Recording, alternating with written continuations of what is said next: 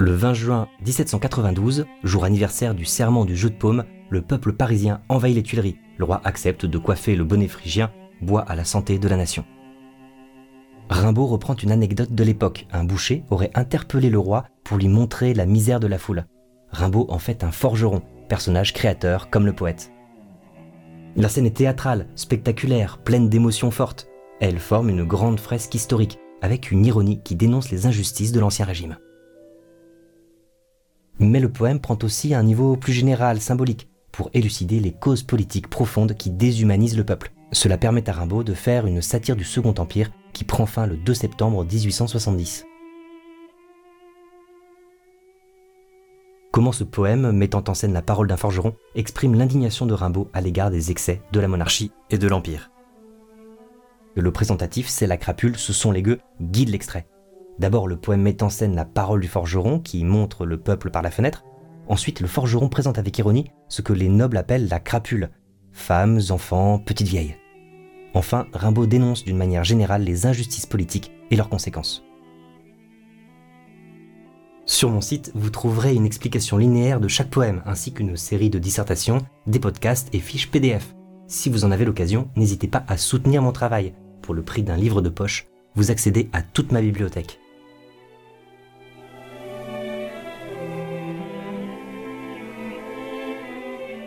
L'homme, par la fenêtre ouverte, montre tout au roi pâle, suant, qui chancelle debout, malade à regarder cela. C'est la crapule, sire, ça bave au mur, ça roule, ça pullule, puisqu'il ne mange pas, sire, ce sont les gueux. Nous avons là une hypotypose, un tableau saisissant et animé. Le verbe montrer, retardé par le complément circonstanciel de lieu, par la fenêtre ouverte, nous invite à regarder un véritable tableau. D'ailleurs, le rideau a été arraché, on est donc même au théâtre. Puis il le prend au bras, arrache le velours des rideaux et lui montre en bas la foule épouvantable avec des bruits de houle. On reconnaît même des didascalies. Par la fenêtre ouverte montre tout. Le roi, personnage normalement en représentation, rejoint le lecteur, spectateur lui aussi. C'est la double énonciation propre au théâtre. Les répliques qui s'adressent au personnage s'adressent aussi au spectateur. Le forgeron devient alors un symbole. C'est l'homme avec un article défini et la majuscule. Une allégorie, c'est une notion abstraite, incarnée. On peut penser à Prométhée, celui qui a volé le feu aux dieux pour le donner aux hommes. Rimbaud en parle aussi dans sa lettre du voyant. Donc le poète est vraiment voleur de feu? Il est chargé de l'humanité, des animaux même. En face, le roi aussi devient un symbole, la monarchie incarnée. Il chancelle, terme plutôt adapté au bâtiment. C'est une institution, un régime. C'est d'ailleurs l'un des arguments qui sera retenu lorsque Louis XVI sera condamné à mort. Or en effet, ce régime est en mauvaise santé, suant, malade, c'est symbolique. Louis XIV disait L'État c'est moi. L'État est donc malade lui aussi. On peut penser au malade imaginaire de Molière où Argan, père autoritaire, représente aussi le roi. La foule est donc le dernier symbole, mis en valeur par les pronoms indéfinis. Tout, démonstratif, cela. Le bas peuple incarne la France. Le mot crapule est rapproché de cire. Le rang le plus bas remet en cause le titre le plus élevé. Or cette foule est déshumanisée. Le pronom ça revient trois fois. Ça pullule, comme des insectes avec la littération en elle. La foule qui roule ressemble à une vague, les Tuileries sont une digue, le régime est une prison. Cette déshumanisation révèle donc déjà des injustices. La bave au mur représente à la fois la faim et la rage. La simple négation, il ne mange pas, cache une réalité plus cruelle, la famine, dans une périphrase ironiquement dénuée d'empathie. La parole du forgeron est soigneusement mise en scène.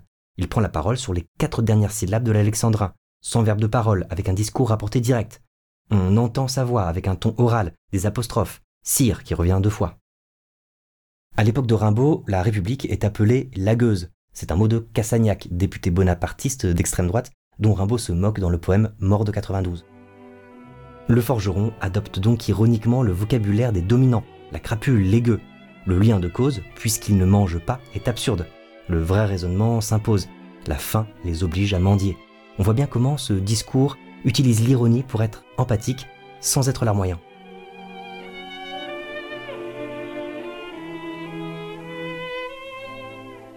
Je suis un forgeron, ma femme est avec eux. Folle, elle vient chercher du pain aux Tuileries. On ne veut pas de nous dans les boulangeries. J'ai trois petits. Je suis crapule. Je connais des vieilles qui s'en vont pleurant sous leur bonnet parce qu'on leur a pris leur garçon ou leur fille. C'est la crapule. Le forgeron adopte ironiquement le point de vue des dominants avec l'adjectif apposé, folle, rejeté en tête de verre. En effet, cela semble absurde d'aller chercher du pain aux Tuileries. Pourtant, c'est effectivement un épisode réel de la Révolution française, où les femmes sont même allées jusqu'à Versailles pour réclamer du pain. Le symbole du forgeron prend alors un peu plus d'ampleur avec le verbe d'état et l'attribut. Je suis un forgeron. Le métier de forgeron évoque Vulcain rejeté par Zeus, les géants qui ont forgé la foudre. Le symbole est ambivalent. Créateur, avec le métal et le feu, il fabrique des armes, objets de destruction. Petit à petit, son identité se précise, d'abord indéfinie, un forgeron parmi d'autres. Puis les deux points expriment la conséquence. Voilà pourquoi ma femme est avec eux. La première personne, je, devient possessif, ma femme. Puis pluriel, nous, il s'inclut dans le peuple, il est ce peuple. Le verbe connaître prépare cette identification. Je connais des vieilles. Cela désigne la famille au sens large des mères, des tantes, des grands-mères. Le nous, qui désigne cette solidarité familiale, s'oppose au pronom indéfini on, on ne veut pas, on leur a pris. Le verbe avoir produit alors un véritable basculement. J'ai trois petits. Père de famille, donc crapule. Le paradoxe révèle l'ironie de ce mot crapule. Ce sont en fait des citoyens honnêtes. On comprend alors le raisonnement caché. C'est l'injustice qui produit la déviance. Le tiret long signale bien ce retour aux causes réelles. On ne veut pas de nous dans les boulangeries. Le pluriel est accusateur. Aucune boulangerie ne fournit de pain à une famille d'ouvriers. On peut alors restituer le raisonnement. C'est parce que j'ai trois petits à nourrir que je dois trouver du pain par tous les moyens, même crapuleux. L'évolution des verbes d'état est révélatrice. Être forgeron devient être crapule. De cette première injustice découlent toutes les autres avec le lien de cause, parce que l'article indéfini pluriel des vieilles renforce cette impression de multitude. L'alternative est binaire, leur garçon ou leur fille. Elles ont perdu tout ce qu'elles avaient à perdre.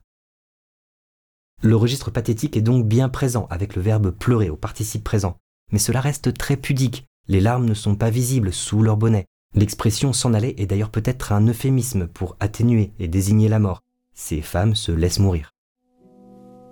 Ce qui est représenté, c'est la crapule, prend alors un autre sens. Ce sont les misérables. La référence à Victor Hugo devient d'ailleurs très perceptible dans le mouvement suivant.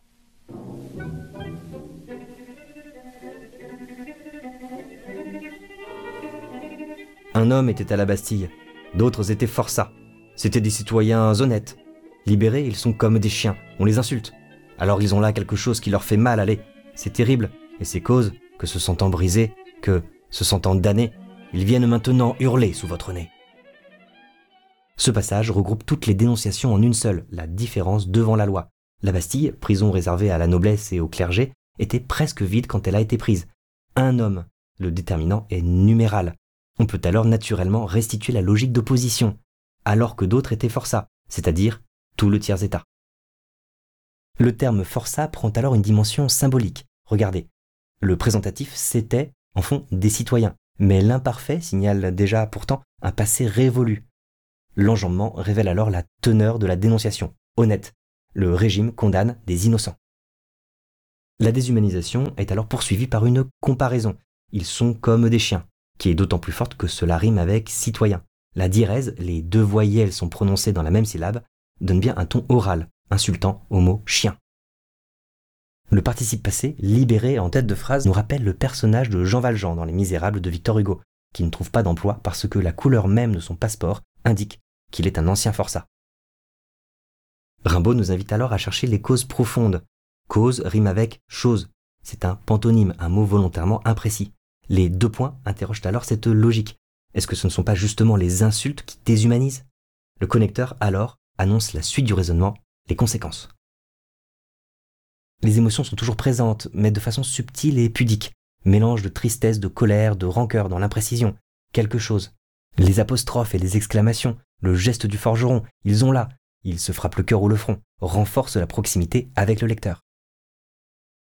On peut même dire que ce registre pathétique vers le tragique avec l'adjectif terrible, qui rappelle la terreur et la pitié de la tragédie, ou encore l'ordre écrasant auquel on ne peut échapper, se sentant damné. Cette damnation est représentée par un parallélisme, se sentant brisé et se sentant damné. C'est aussi une gradation, une augmentation en intensité. Les corps, d'abord brisés par les travaux forcés, la virgule imite l'essoufflement.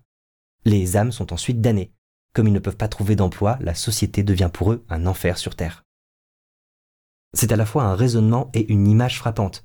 Privés d'avenir, ils sont obligés, maintenant, de s'adresser au pouvoir directement. Ce ne sont plus les chatons du poème Les Effarés, ni les chiens, mais des loups qui hurlent. Le raisonnement est doublé par une métaphore pratiquement fantastique.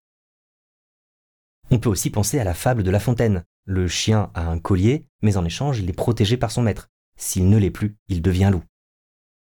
La gravité de la situation, qu'on retrouve à travers le registre élevé, se sentant damné, côtoie un registre plus courant, voire familier, sous votre nez.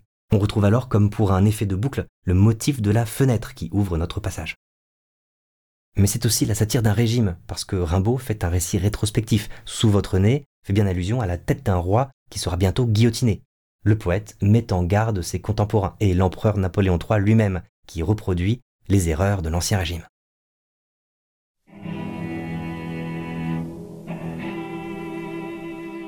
Ce passage du poème est particulièrement théâtral. Le forgeron nous montre un paysage symbolique, les injustices subies par le tiers-état.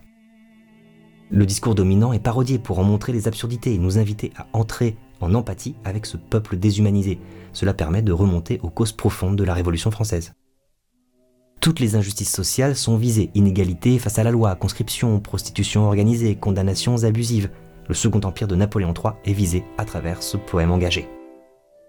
Dans un autre poème, Rage de César, Rimbaud s'en prend plus directement à Napoléon III, sphinx vaincu par la liberté qu'il aura essayé d'éteindre.